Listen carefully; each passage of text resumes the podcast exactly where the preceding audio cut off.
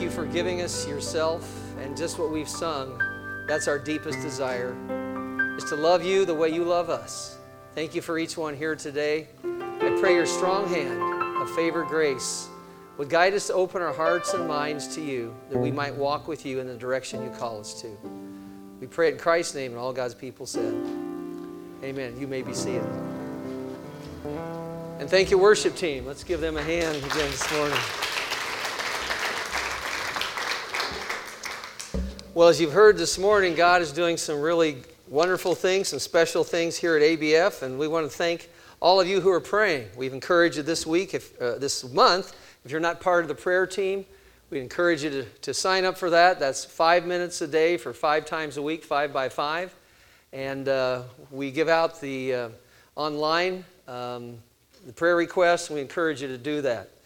Um, also, this week, um, as you've heard, we're encouraging, uh, we're, all the month of September is sign up for small groups, get involved in one. It's the way to really make a difference in your life, and really that's what the church is all about. Bill mentioned we also had almost 40 guys. We had 39 guys at their men's uh, summit on Friday morning, so it's great to see men coming out to that as well.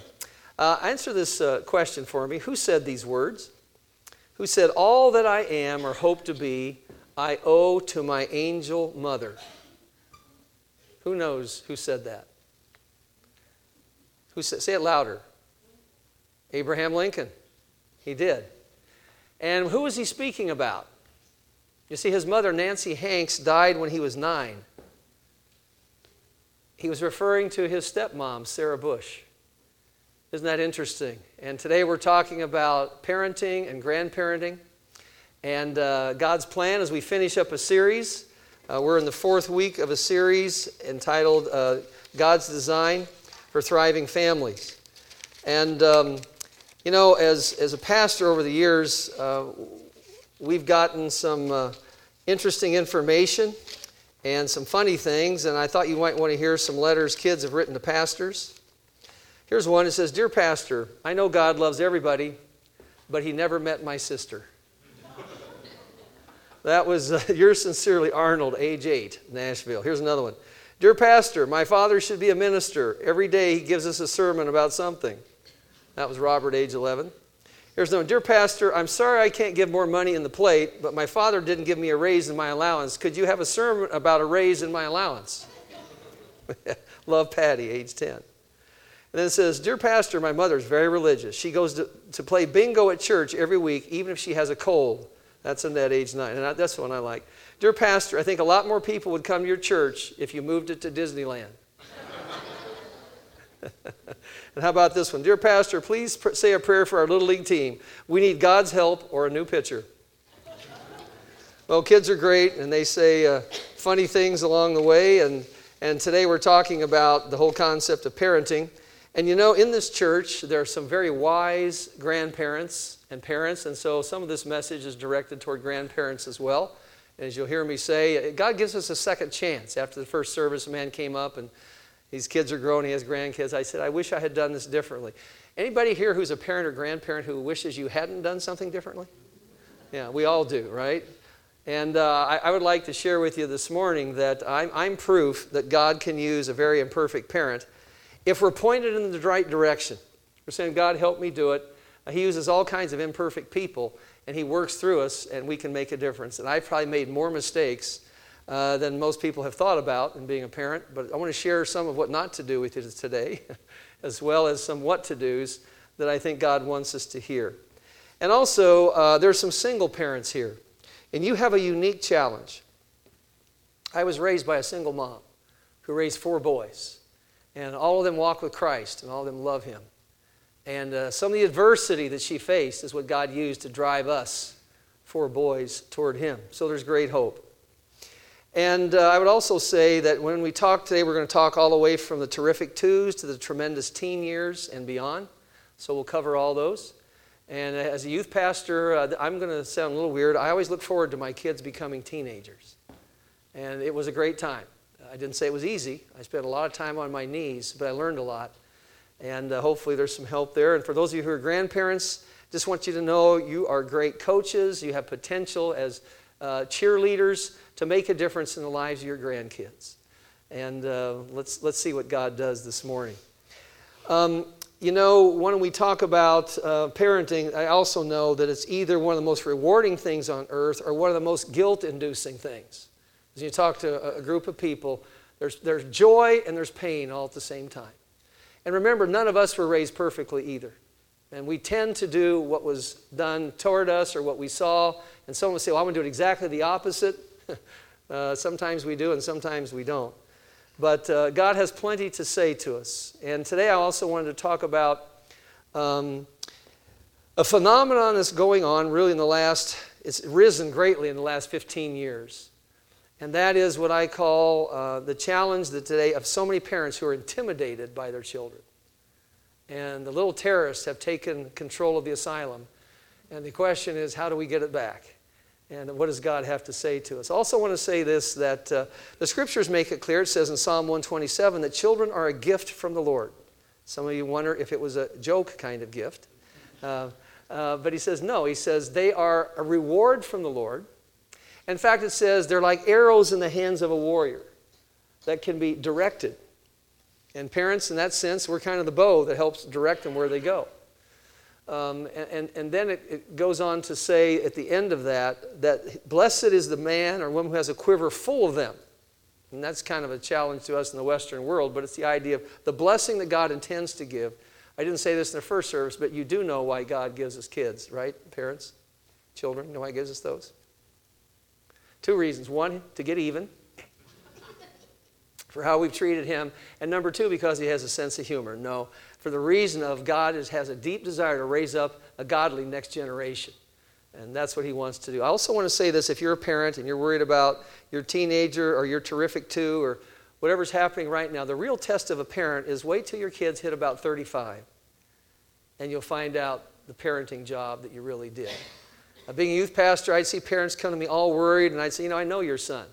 Yeah, he's giving you a little grief right now, but I've heard him. I know his heart. Hang in there. Keep praying for him and other ones who appeared to be the perfect kids at the time were heading in a different direction. Their parents just didn't know it at the time. So God has ways of working in all of our lives, and He has the last word. Speaking of the last word, the last words of the Old Testament go something like this I will send the prophet, and it says uh, uh, that he will turn the hearts of fathers to their children, and the hearts of children to their fathers. He says, Lest I come and strike the land with a curse. Think there's any curse on the land today, folks? Yeah. And God wants to reverse the curse. And so part of what we're doing today is to hear what God has to say to help us in the direction that we want to go. And um, regardless, we cannot go back and change the past. But you know, we do have the present and we can move toward the future, whether we're a parent, whether our kids are grown or gone, or whether we are grandparents. God's saying, Listen to me, you still have an influence. And uh, so that's hopefully what we're going to look at today to give you some help and some encouragement along the way. The largest family on earth is the church.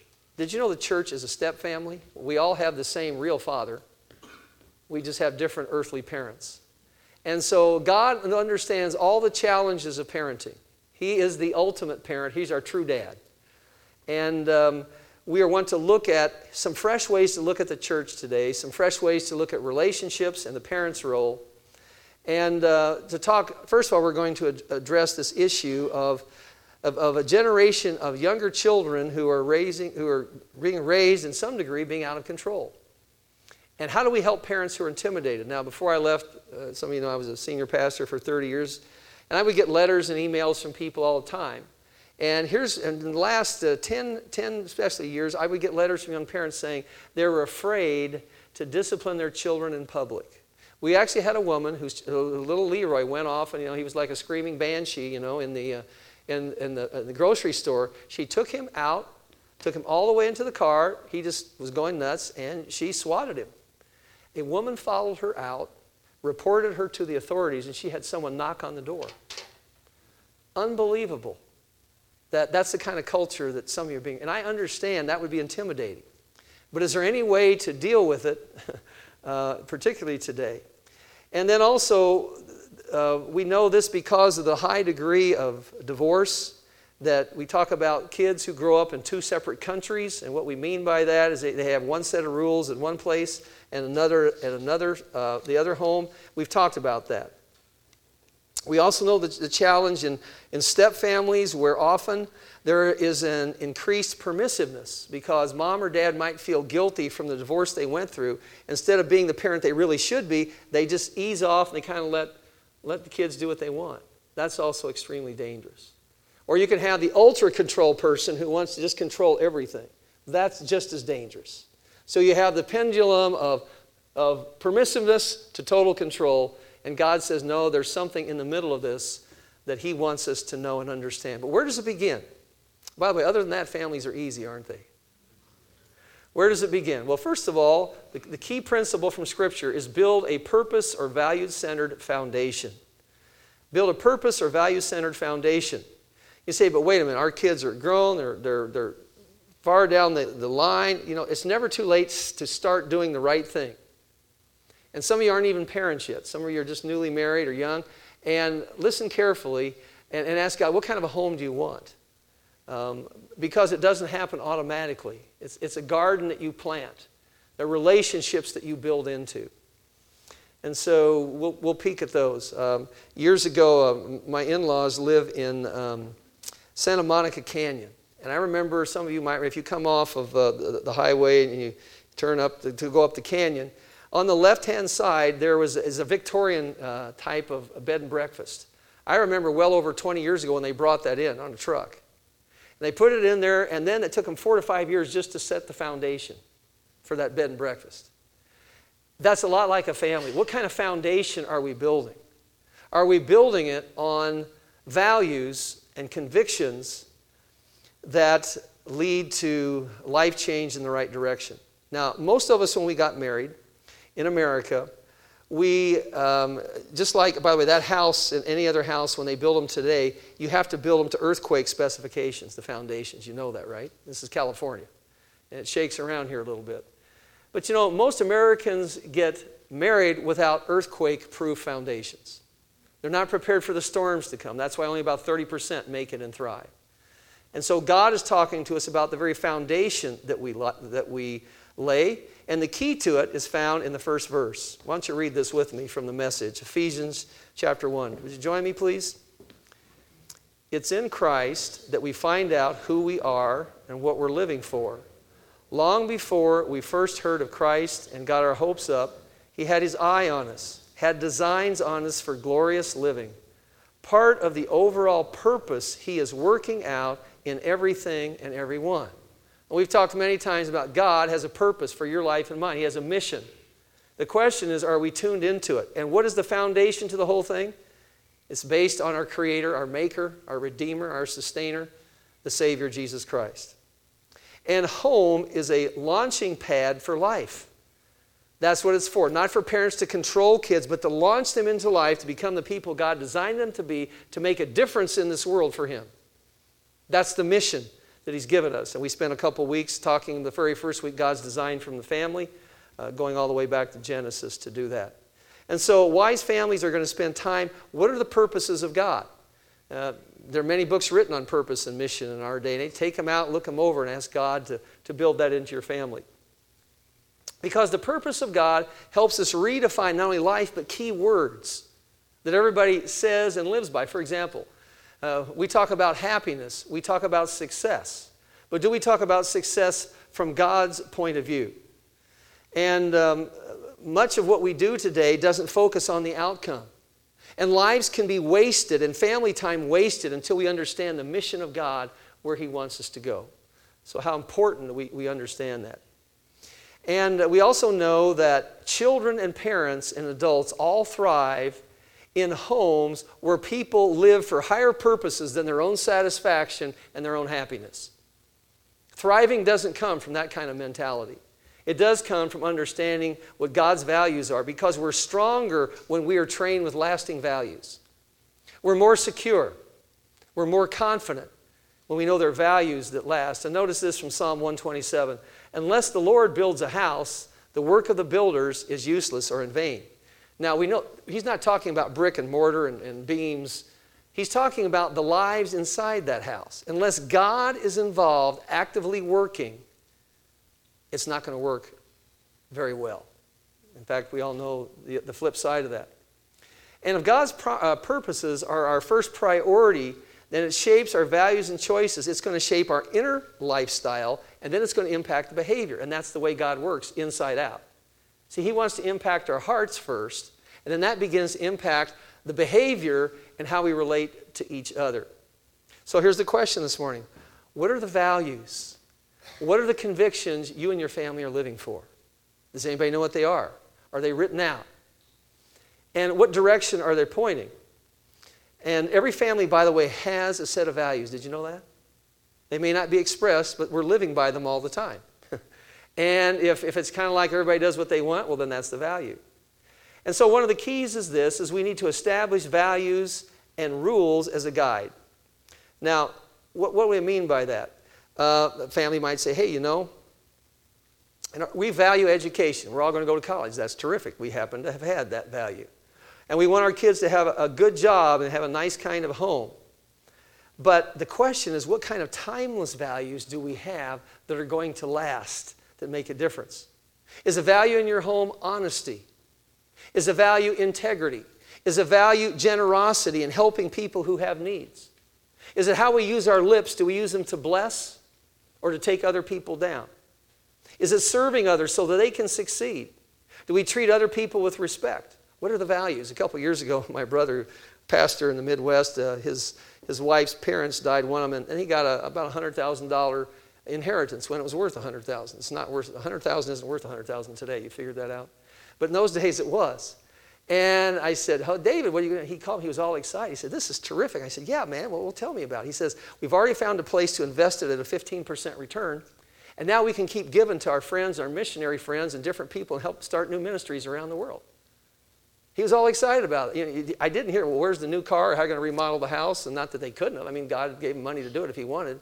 But he wasn't, what kind of, inform, what kind of message was he communicating to their kids? There's some eternal values there. They didn't preach it, they didn't make a big deal. They were just excited about doing that. And those values communicate, do they not? Now, here's another thing about values the right values or convictions. Remember the difference? We've talked about the difference between a conviction and a value. What's the difference? Anybody remember that? Because I know you remember everything I've ever said since I've been here. You sleep on them at night, say, oh, just remember what he said. A value is something we believe is important. A conviction is something we'll sacrifice for to make it happen. But values are also the key to the right kind of rules. We don't have rules for rules' sake. Rules are simply guides to things that are, and they're not made to control people, but they're rather to teach the three R's. We'll look at those in just a moment. And two of them are responsibility and respect, as well as resourcefulness. And it gives, rules give um, a guide, and remember we've talked about this. As your kids get older, the amount of rules go down, and you also let them help choose the consequences if they don't keep it. And boy, if you do it right, kids are usually tougher on themselves than you will be if you get that, let them be part of the whole thing. It's amazing how that works. So here's the question Do you have values written down in your family? Has anybody? You could go home today and say, hey, let's take what are our top five and start writing them down and pray about them and, and talk over them and see what will begin to happen. And then how do we begin to live by those? Some families have a written constitution that says, here's what we're all about. They'll say, hey, we're here to serve God, we're here to build others up. God, the scriptures are our standard. We will preserve and build the dignity of other people, those here and those not here. We'll develop our gifts and our abilities to the best of we can so we can honor God, so we can serve Him. We'll put family above our own personal interests. We'll practice forgiveness. We'll use our creativity our resourcefulness to make this world a better place. And our value is the courage to do what's right is our definition of success, even if we're opposed by it. I know some families that have chosen that one, and their kids have amazing courage. That our goal is to do what's right, not to have others applaud us, but to do what's right, and the courage of those kids is just amazing. And also, then, to say it's um, in that same kind of family, it's better to attempt and fail to do the right thing than it is to just don't ruffle the waters. That's called courageous faith. And that's what makes leaders for the next generation. You know, one of the values I've shared this that we had is our kids would go to church. And as long as they lived under the roof, we are going to go to church. Now, um, sometimes that wasn't real popular, and as they got older, we'd say, you know, you pick the service you want to go to. If you want to go just to youth, whatever. And frankly, if you don't like what's happening at the church, you can go to another one. But we're going to go. As long as we live under the roof, we're going to do that. And here was a reason for that. How many of you remember when you were 16, 17, or 18 years old? We absolutely knew it was best for us, didn't we? We knew everything that was just best for our lives. Of course we didn't. And our 16, 17, and 18 year olds don't either. Now, being in church doesn't mean they're going to choose God. Let me ask, how many kids wake up in the morning and say, uh, you know, how many parents say, you don't have to, if you don't want to go to school this year, you don't have to? Why on earth do we send them off to a public school because their faith isn't going to be built there, but we don't have the courage to say, hey, we're going to go to church together? At least they have an opportunity to hear something. And they're going to have to have more than that for it to, to connect. But those are just one of the things that w- we did along the way. And what do we do? We say, when we fail, we'll show each other grace, but we'll hold each other accountable to honor God and to each other to make our world a better place. Now, parents, that is your role. That's mine. We talked about child dedications. We changed them at the church where I was for many years. We call them a parent dedication. It's what the parent is going do. We can't make a child do anything. But we can say, God, I will accept my role as a parent because that's what God calls me to do is accept my role in spite of or whatever my, our kids might do. And it's, it's a lot of work to bring a family along. And so, uh, by the way, when you write out these things, we'll talk in a minute about why it's important also to spell out consequences. Everybody's on the same page when that begins to happen. They go together with rewards. And so begin to write out your, uh, your personal values and, and purposes. And then the next thing is very, very important is to present a united front. We talked about this. Uh, Jesus stated this, didn't he? He says, a divided house or divided home is doomed. That's true in any marriage. And so, are we on the same page as husband and wife? And parenting is a test for parents to get on the same page. And that means two people need to walk with Christ. Now, let me say this already. I know some of you are in a lopsided relationship. You're doing 90% of the spiritual input and you're getting about 10% of any help over here. That's difficult. And even if your mate isn't going to come along and be part of it, you do what God asks and watch what happens. I can tell you some wonderful people I know who were raised by one parent who was going to do it God's way when the other one ignored God. And so take heart in that. But if you can, you want to work together. And that's where husbands and wife have to learn how to talk with each other, disagree respectfully, because kids are watching all that, aren't they? And begin to, to become spiritual buddies along the way to navigate the challenges that we have of being the kind of parent that God wants us to be. And, and the, the other thing is that when we talk about what, what is going to make it happen, is that a parent who begins to find their center in Christ. And the greatest thing you can do for your mate or for your kids is, is to love Jesus Christ. And you know what? That strength eventually begins to help others to follow. Something else happens. Because there's a lot of rejection in this world, and there's a lot of rejection in families. Sometimes it only lasts a few days, sometimes it can be more. How do we handle that?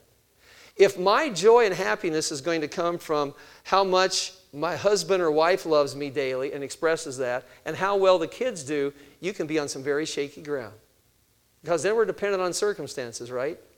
But the more my foundation is in Christ, God gives me the courage to love them, and God gives me the ability to go forward. Bernard of Clairvaux, don't you love that kind of name? Bernard of Clair, John of the Cross, Teresa of Avila. What if we named our kids that way today? I tease my friends when I type, I, I call myself Orlando de la Playa. And some of you know a little Spanish, you know what that is. But anyhow, Bernard of Clairvaux talked about four kinds of love. The first two really aren't love at all. He said the first kind of love is the one where I love myself solely. That's narcissistic, that's selfish, that's sin. There's another kind, I love you for my sake. and that uses people for personal gain. That's not love. The third one, he says, listen to this one. Love you to love you for your sake. I respect your value and it wants the best for them. That's better. But he says that's not the highest level. Now listen carefully because this may fool you. He said the highest level of love is to accept God's acceptance of myself for your sake. Did you catch that? And here's why To accept God's acceptance means we find our value in Christ, not what we do, not what others say about us.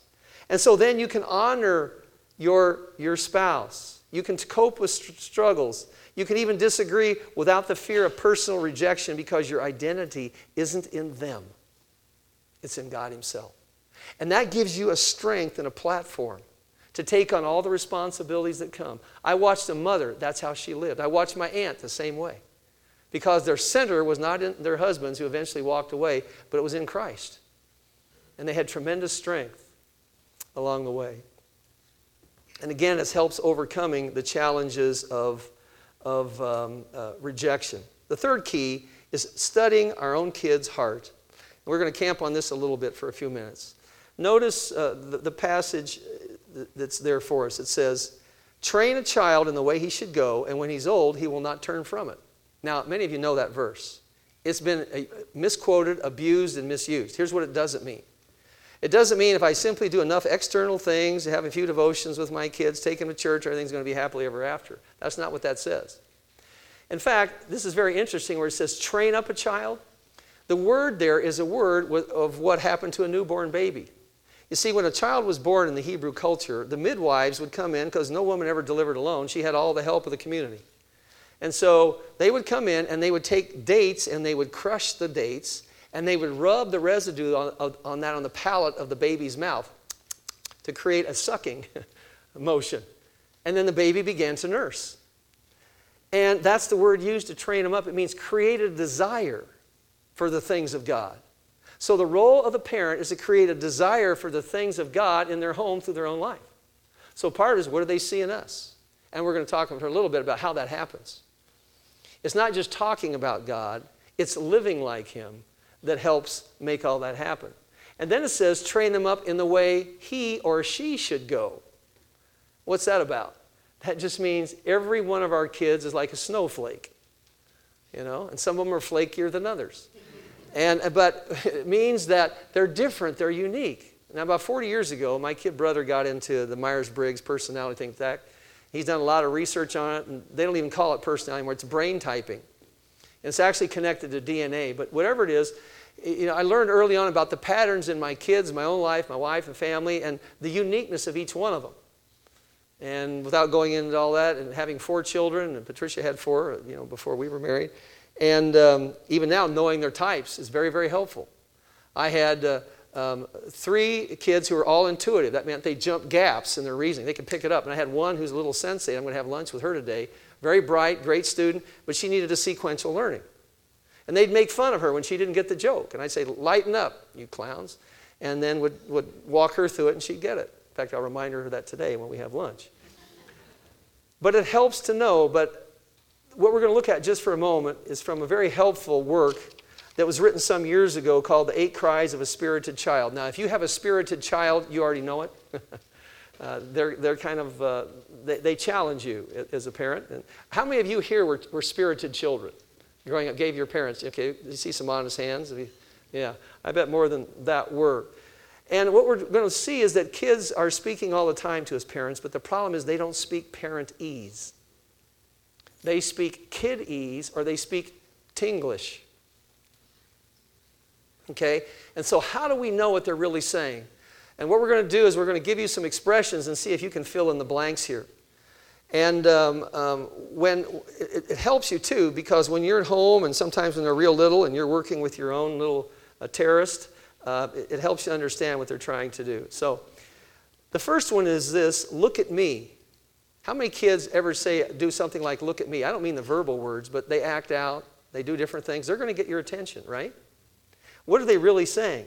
Would someone please understand me? By the way, do adults do that? How do we do that as adults? How do we say, look at me? Well, we say, hey, look at what I'm driving. Look at what I just bought. Look at my clothes. Look at my whatever it is, or this is what I've done. We do the same thing because we're looking for recognition, but we're also looking for someone to understand us. So, how are we doing that? And they're saying, you know, we, by, you know, they're moody, maybe they're angry, or whatever it might be. They're saying, look at me, because they want some understanding. The second one is this did I do good? Now, little kids will ask you that, but teenagers will too. They just won't say those words. And we still do it as parents. We still do it as adults. It means this encourage me. Look for the positive in my life. How many of you growing up had too much encouragement? How many had too much positive input into your life? Say, please, no more, stop it. No, we didn't have that. And there are parents who wish they had done much more of it. But again, encouragement is powerful in all of our lives. How about this one? When our kids say, You're not listening. My kids to say, Dad, you're not listening. I was watching a ball game. I said, Of course I'm not listening. I said, Wait for a timeout. You know, we'll, they had ways, you know, little kids are great because they'll come and get right in your face like this, Dad. And that's actually better because they do get our attention. But when they say that, there means this listen and talk to me. They want some involvement in our life. The fourth one is, I want to do it my way. How many have ever had children that have said that or acted? I'd rather do it my way. Every hand goes up. Come on. If you're a parent, every hand has gone. Sure, we did the same thing. I want to do it my way. What it means is this teach me how to cooperate. It's the heart's cry. It says this don't give in to me too soon. And our goal is to develop as a team. When a kid says, I want to do it my way, they're really crying out for cooperation. So, what are we doing at home that's helping kids to cooperate? Let me give you a little clue. Make sure everybody in the family has chores.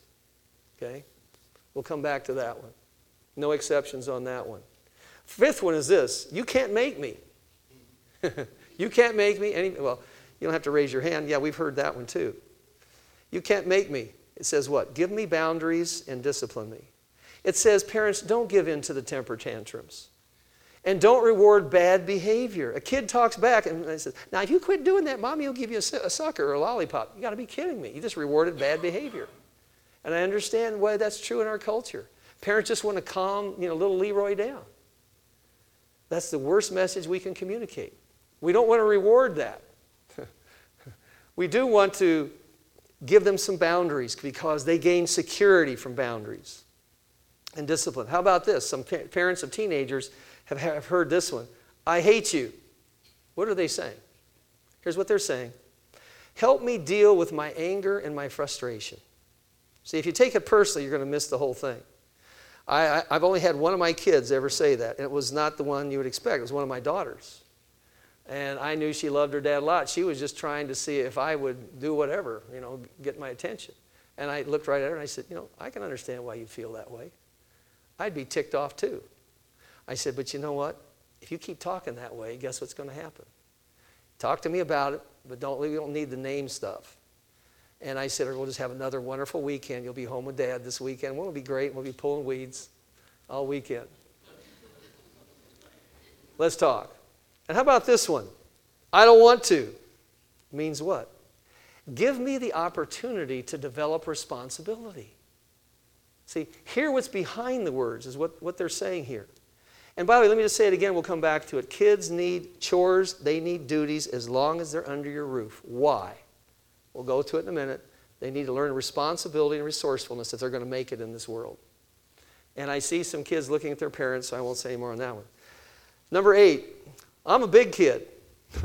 now, when I would hear that, it means what they're really saying is guide me to maturity. My answer to that would be, you want to be treated like an adult? Yes. I say, okay, act like one. And uh, you'll, you'll see more of that. And so we begin to work in these areas.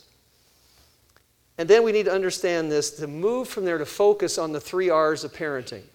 Three R's of parenting, and then take charge. Let me give them to you. The first is relationship, which is another word for love. This one we understand the concept. But we need to also understand what our real dad is like. Our real dad, our heavenly father, how does he love us? Notice this from Psalm 103. As a father has compassion on his children, so the Lord has compassion on those who fear him. Hmm. He's a father of all compassion. In fact, the very next verse says not only that, he remembers that we are but dust. God has compassion because he knows how weak we are. but he chooses to have a relationship with us. He initiates, he reaches out to us through his son. But we also know that love breeds acceptance, it breeds affirmation and understanding. Something that we all crave, even when we're kids and we're in rebellion we still crave that acceptance. I remember uh, when my uh, kid brother uh, was kind of the only one of my brothers who acted out, and he didn't do it for very long. And he got in some trouble, and I don't know if he was 14 or so at the time. He, I remember him saying, You know, I think I could shoot somebody and mom would still love me. He was right. He could have, and mom would have still loved him because he was involved in an acceptance that was so powerful. He was sucked into it and he couldn't get away from it. By the way, I tell parents if your kids are going a little haywire and whatever, and as they get older, it's pretty hard to reject love. Just keep loving them and love their kids if they have kids. Watch what God does at. We just take, sometimes we take too short of a view of what that's all about. Also, love is something that paints a bright picture for the, of the future for our kids. And as parents, let me say, well, my kids are gone. I wish I had done more of that. You can still do it for your grandkids, and you can go back and do it for your adult children. How do you paint a bright picture? Is that making up something nice? No. It's simply telling what God says about it. Ephesians 2:10 says what? He created us in Christ Jesus for good works. I used to say to my kids, you know, God's got something incredible for your future. I don't know what it is, but he does. Romans 8:32 says, He who did not spare his own son but gave him up for us all, how will he not also along with him give us freely give us all things? God's planning to bless your future. It says he began a good work in you, he'll do it until the day Jesus comes back. He's giving you a desire both to will and to do of his good pleasure. And you go on and on and just share the promises of God. See, I don't know what God's plan is, but it does say His will for you is good, pleasing, and perfect. It's better than mine, it's better than yours, and I'm just going to pray that for you. And sometimes they'll go, huh? they don't understand all that it means, but you're painting a bright picture. And I told you before where I got that. The second Holy Trinity in my life, my mom, my grandmother, my aunt told me that when I was a kid. And I was just naive and stupid enough, I believed them. God was going to do something in my life. I, I held on to it when there were times I had great, tremendous self doubt. And then I'd be reminded of the promises. This is what God said. Paint a bright picture for your kids because we all want hope. We all want to know we have a life that's significant, it's going to make a difference. And it's never too late. You can start it even with grown children, and you can just tell them you're praying for them. Let them know there will be a future grace in their life, a future favor grace to strengthen their faith. Another one that builds relationship that parents, wise parents, to know is to play with your kids and to laugh with them. Now, folks, I made a lot of mistakes, tons of mistakes as a parent, which is proof God uses imperfect parents and He does some amazing things in kids. But one thing I didn't fail in is we had fun. We had a lot of fun. In fact, I got in trouble for fun sometimes with, with kids, and, and, and uh, there's a whole lot of laughing going on. And I was teasing my kids. You probably figured that out by now. Uh, sometimes the girls cried when I teased them, so I had to learn not to do that. But the boys, especially, if you're going, parents, if you don't have a sense of humor, when you hit the teenage years, you're in deep trouble. So gain one uh, when they hit the teenage years, especially with boys. And boys were easy. You know, I could take them outside. We could wrestle. We could play ball. We could hike, ride bikes, you know, jump off cliffs and things boys love to do. And, uh, but with girls, it was a little different. I mean, I was raised in a family of four boys. And basically, it was competition all day long. I told you I was 13 before I realized my middle name wasn't Hey Jerk. And uh, because um, we loved each other. You know, we slugged and hugged together. And, and, um, but with daughters, it was different. And I can remember, what do I do? A little girl, I mean, they were cute, you know, and they, they liked the little girly kind of things. And so I started playing Barbie. I was not good at Barbie. But you know, after a while, Barbie learned to throw a four seam fastball and run a post pattern. You know, so you really can, you, you, you, can do, do some of those things along the way. And I also showed up for their activities. Uh, lots of parents have done that. My mom, I don't know how she did it. She worked all day and she'd be at ball games and, and she was just there. Another thing my mother did was brilliant. She'd be at, at bedtime at night, she'd just kind of hang around and we'd just start talking. Now, I don't know how she got to four beds at once. She just did it as a single mom. And kids pour out in teenage years what they're feeling when?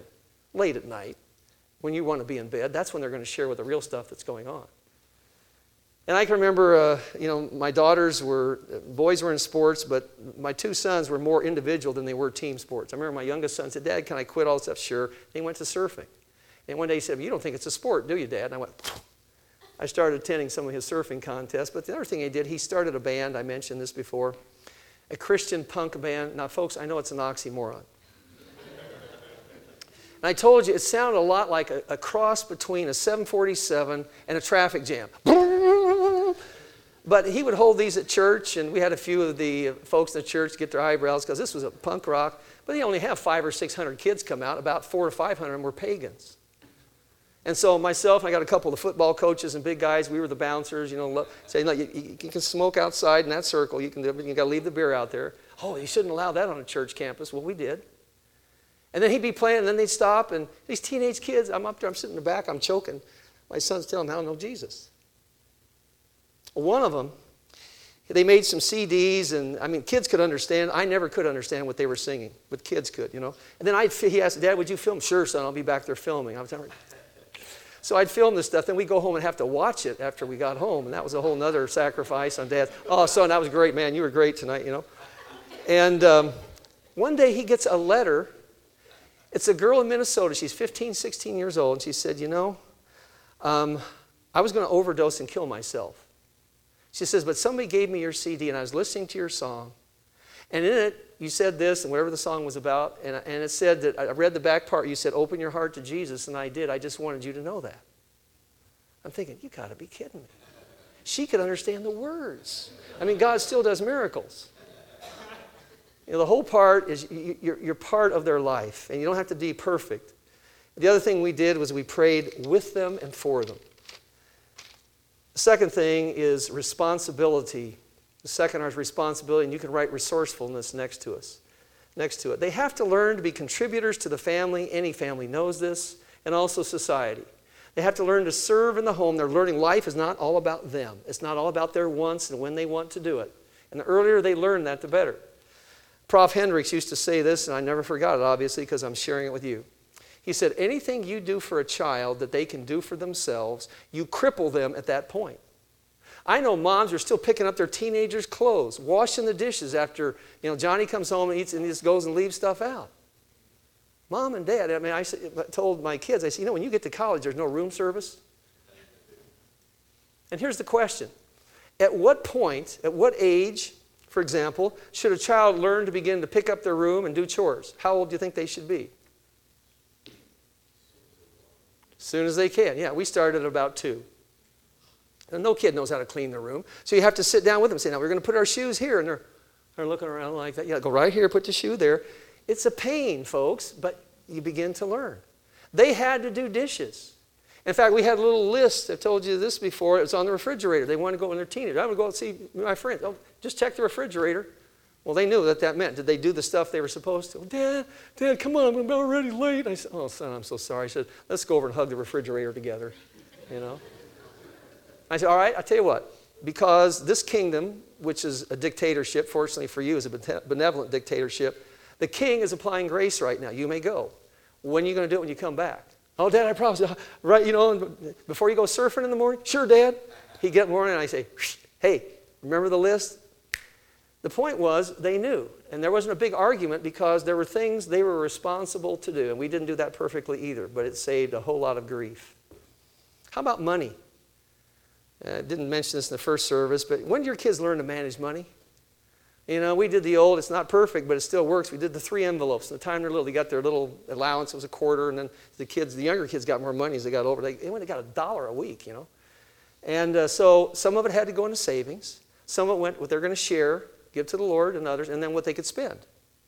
And we were out somewhere, they wanted to buy this new toy. I said, That's great. I said, How much do you have in your spend bucket, your spend envelope?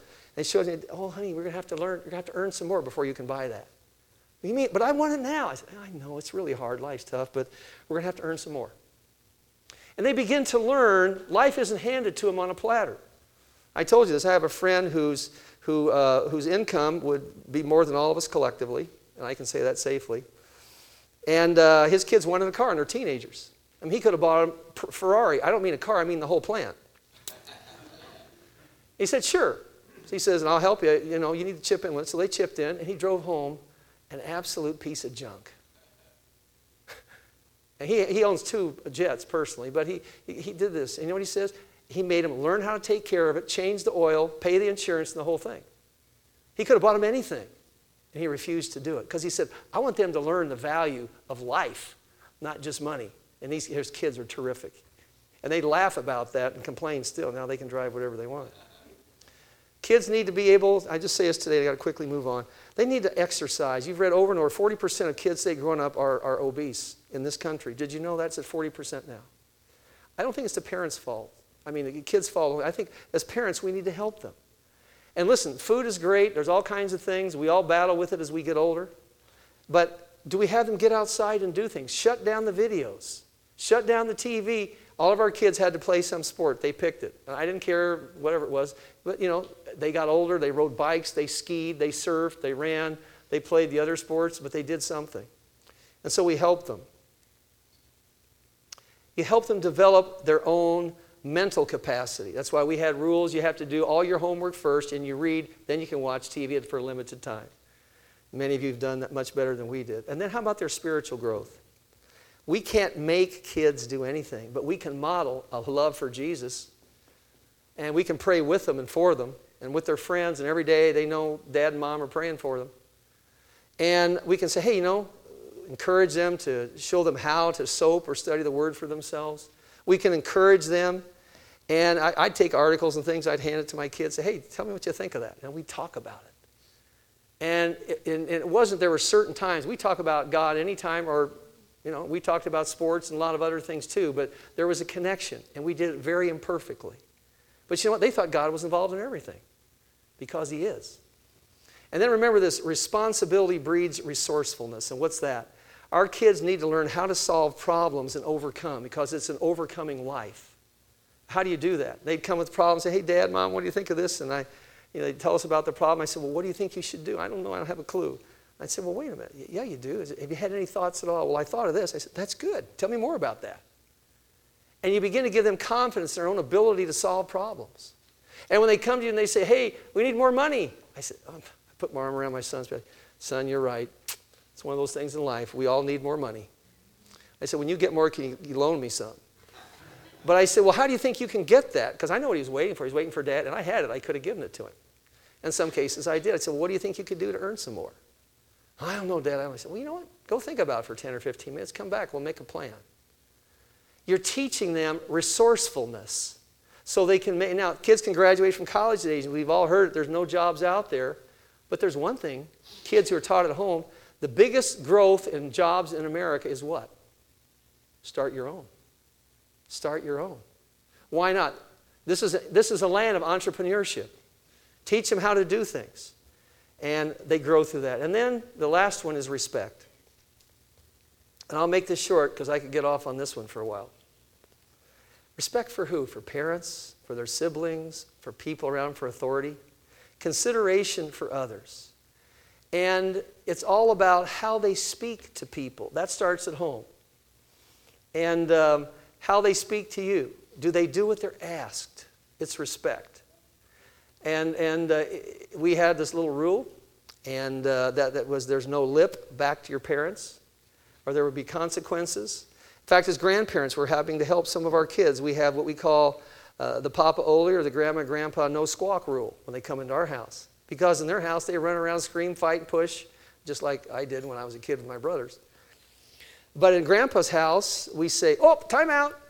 And they're maybe fighting and crying. And I said, Oh, time out, time out. I said, Remember the no squawk rule? I said, Remember, if you got to make noise, we're going to go outdoor. So we go outside. I said, You know what? You can go out and yell as loud as you could. In fact, if you go in the backyard and yell loud, would you chase the gophers out of my backyard?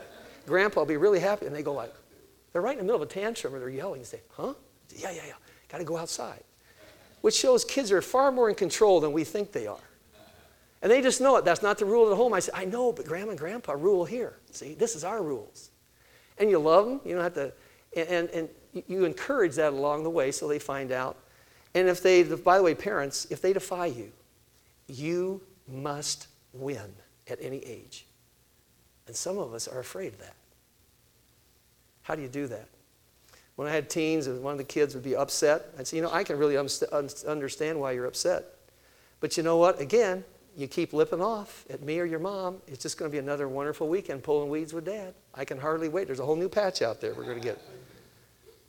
And they begin to slow down a little bit. Because, folks, why? There will be authority in their life. They have to learn to respect authority even if they don't agree with it. Because someday they're not going to rule the world. They're going to work for somebody. They're going to have to work with people who are in authority. And that's why they're watching us. How do we handle it? And so you're helping them for the future. We were talking this week in staff, and one of the staff members was just saying, you know, I had to tell my son, you know, hey, I know there are some things you don't like, but he used this very line. He said, you know, uh, you know, there are times we have to do things with authority that we really don't want to, and, and we need to do that. So that's what he said. I don't want to mention names, but his initials were Chad. And I said, great wisdom, great wisdom in working with his son. One other thing here is that we don't, well, kids were not allowed to talk back to teachers or they had a bigger problem because when they got home they had to face me.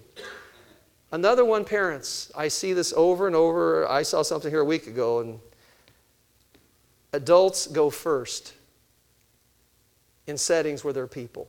Kids don't go to the front of the line. Kids learn to hold, hold doors. I'm sorry, I'm old fashioned, but what kind of respect are we teaching our kids? If there's an older parent or a grandparent, Johnny doesn't run and do it first. He holds the door for grandma and grandpa so they can go through. What are we teaching them about respect? You have to handle that one in your own home. It begins to communicate our care for people and then finally take charge. And simply says this if we've given up the leadership of our homes, we need to take it back. And we can do that. And so, one of the ways you do it, we've all failed our kids, I shared with the man after the first service, it's not too old. His kids are grown and gone. Just to say, you can go back and say, I just want you to know, dad wishes there's mom wishes, I wish I could do things over. And I wish I had, you know, and maybe your kids are young, they're still in the house, that I realize I failed you by not taking the responsibility God asked me to, and I've let you get away with things that really uh, I shouldn't have. Now, it's not your fault, it was mine. And I just want you to forgive me. And so we're going to start over, and your kids look at you like, you're crazy. But you go ahead and you go through it anyhow. It's never too late to tell your kids, I blew it. Tell your grown kids that you've blown it. All that does is endear you to them and lets them know that you're real. And you say, It's not your problem, it's mine. And I'm accepting responsibility here. Notice God's charge to parents. Ephesians 4 says this Fathers, do not exasperate your children. Instead, bring them up in the training and instruction of the Lord. And by the way, that's addressed to dads. Very few dads were the kind of spiritual leader their kids needed. It's still not too late till you begin to seek Jesus, even if they're grown and gone. Dads, and that's one of the great things about our men's summit, watching guys become spiritual leaders of their homes, learning to share in groups with each other. It's very, very exciting. It's great to watch that group grow as well. As a single parent, you need help too, sometimes from the church. And will it be easy? Uh, I don't think so. By the way, what does it exasperates kids, particularly from dads? When you discipline them in anger. That's the number one way to drive your kids away. So as I had to tell my kids, you know what, your dad is really ticked off right now. So you go in your room and they start vibrating. I'm going to go in this room and would you pray God gets hold of me because I am really ticked off. I had to tell them that many times because I was. And I wouldn't come out of there until God had calmed me down. I wish I could say I did it perfectly all the time, but I didn't. But they knew that's what dad was doing in that room. And this won't be easy at first. Another thing, by the way, that frustrates kids is when there's permission or there's irregular. One time they do something, they get nailed for it. Next time they do it, nobody says anything. There's got to be some consistency in how we discipline and how we correct. And as we said before, another one that frustrates them, if they do things right and it never, the only time they're recognized is when they mess up, that'll frustrate any child.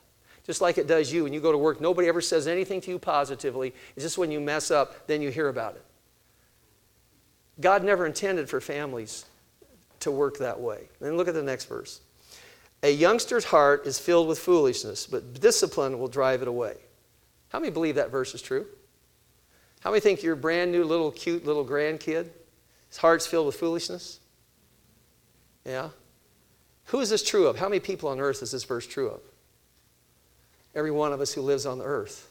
We're born with a bent to do what we want. And it says discipline First of all, there's a lot of misunderstanding. I, I, remember watching one of our little grandkids a few years ago. We walked into our, it was our living room. We had our family room, had some things out, and, and you could see her eyes going right for him. Her mommy says, "Now, don't do that." She looks right at her mommy, smiles, and puts her hands out. She's going to grab it. Now, who taught her how to do that? Nobody. That's just that greedy little selfish nature, right? That we have. They have to be taught to do what's right, right? And so but it says discipline drives it far from them. It simply says this that discipline is that choices have consequences, right? Our choices have consequences. And that we help them along the way with that. Discipline, however, is not limited to correction. In fact, it says bring them up. Half of discipline is instructing on how to do it the right way. And sometimes, if your child defies you or sasses you, you stop right away and you simply say, What? You may not talk that way. You need to go to your room, obviously, those kinds of things. And if they continue to do that, you do what? You say, You know what? We're going to have to apply the Board of Education to the seat of higher learning until you know, you get the point of what I'm trying to say here. By the way, spanking obviously is not effective with teenagers. It simply says this if there is defiance in your family, parents, you must act upon that, or you will harm your children. You must act upon it. It will take great courage.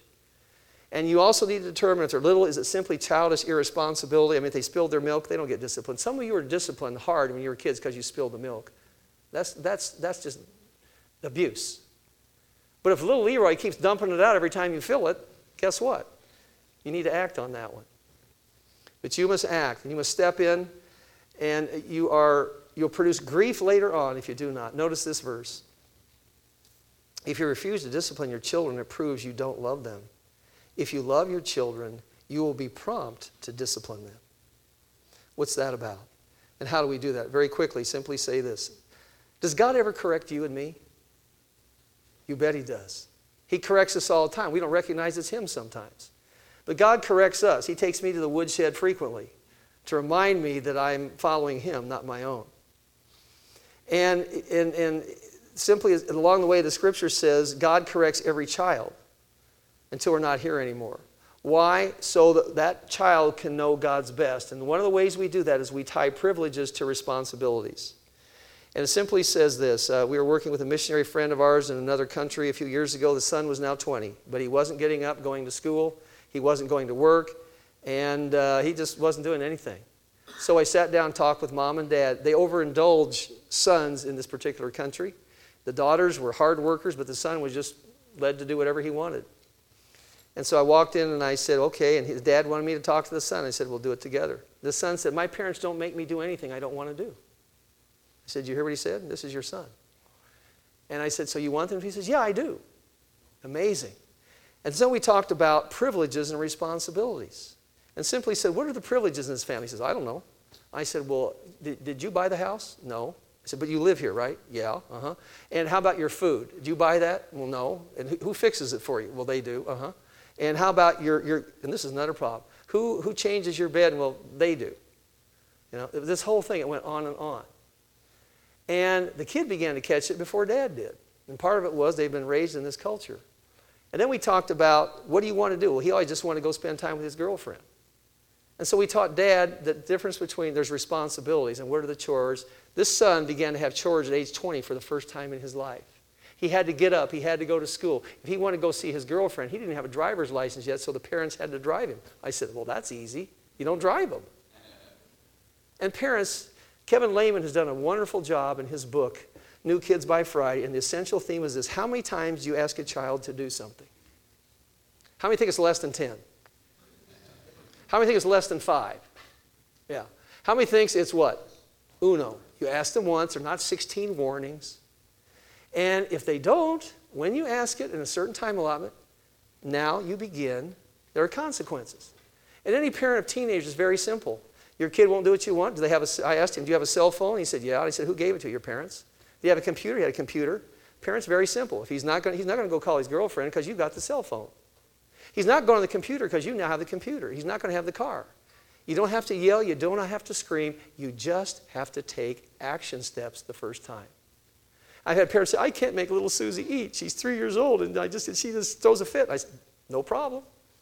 I said, well, she said, what do I do? I said, well, you're having lunch. She'll sit there and she won't eat. And say, do you want to eat? No. Okay, are you all done? Yes. What do you do? You take the dinner, you wrap it up, and you put it in the refrigerator. So what happens? In about 40 minutes, what does little Susie say? Mommy, I'm hungry. Say, oh, honey, I'm so sorry. I know. Mommy, I'm hungry. I want something to eat. Oh, but honey, you didn't eat at lunch. I know, but I'm hungry now. And she throws a fit and a tantrum. And what does mommy say? Honey, in about four more hours, we're going to eat at supper time. You know what they've discovered? Very few children have died in that four hour period. and you know how long it took little Susie to start eating? Four hours later. It's amazing. Parents, you don't have to yell, scream, or threaten. You just have to act. You say it once. Now, kids are a lot smarter than us, so they know all the ways around your one time. So you need to get ahead of that game and figure out it still means one time means one. Dan Allender, who's written many books, wonderful counselor, tells the story of when he was a teenager. He had a car. Fortunately, his dad was smart enough to still own 51% of it. And Dan was defying his dad. He was not yet a believer at the time. And he basically said, I'm not doing it because I don't want to do it. And he went off to school. His dad told him, he said, I've told you one more time you defy me, there'll be some consequences. I don't care. Went off to school. He came home. He came home from school and he, went, he looked for his car. He says, Hey, Dad, where's my car? He said, I sold it. what do you mean you sold it? It's my car. Excuse me, I own 51%. Yeah, but I paid money for it. Yeah, I know, I got the money for you. I can give it to you for your college fund. I sold it. Kid went crazy. But then he reports, he said that night he was so mad at his dad, he thought of shooting him or all these things. He said, something else happened in me. For the first time in my life, he said, I don't know, what, I thought about God. A couple weeks later, he went to a youth group somewhere. He heard about Jesus. It was about six months after that, he gave his life to Christ. He said, That was the turning point in my life. That I realized there are consequences to my choices. And has some, he said, I couldn't figure it all out then. He said, Best thing my dad ever did in my life was take a defiant kid and act. And he said, Turn my life around. God knows what he's doing. Yes, it's difficult. No, it's not easy. It simply comes back to this to do what's right, even if it's not popular. Because it comes down to this, parents. Every parent has to ask this question Who am I trying to please, my kids or God? And your kids will work you. But I don't have to account to my kids when I get to heaven. I have to answer to God, and He doesn't ask me to be a popular parent. He doesn't even ask me to have my kids turn out right. He simply says, Did you do what I asked you to do? And when you come to that place, you've passed over. It gives you strength to your kids. It's easier to love them you know, they can go nuts. They can do whatever they want, but it's not going to change. You need to ask God to help you do what's right. But you're free now. You're free to act in a new way. And you're going to do what's best for that child. Is it hard? Absolutely, it's difficult.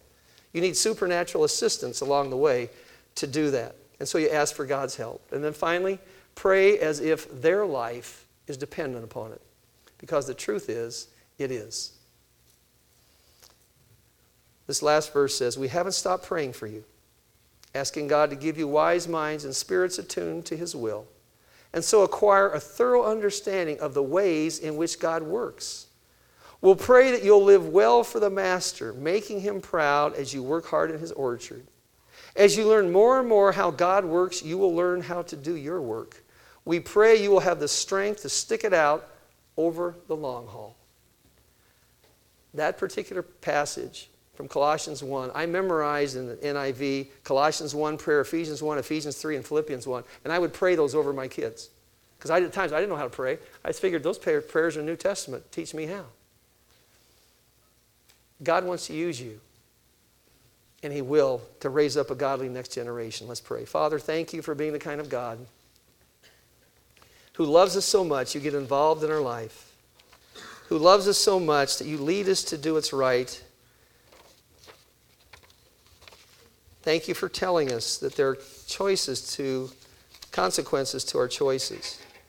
But we praise you for being a God of grace and mercy. And I pray for every parent here, for everyone who will be a parent someday, for every grandparent, that you'll encourage us to get close to you. I also want to pray for parents right now who carry pain and guilt. I pray you'll comfort them to know it's never too late to do what you want, even now. Help them to bless adult grown children. Help us to love and to pray the way you pray for us. Thank you, Father, for the way that you parent us. Thank you that you draw us to yourself. You've come to bless our lives, to make us a blessing to the world around us. I pray for each parent, for each grandparent, and for those who will be parents, that you will grant us the grace to connect with your heart to carry out your great design for our lives. Bless your people. Thank you for them. Use us this week as we go into this world to make a difference for you. We pray it in Christ's name, and all God's family said. God bless you. Turn and greet two or three people you've never met on the way out. Have a wonderful day.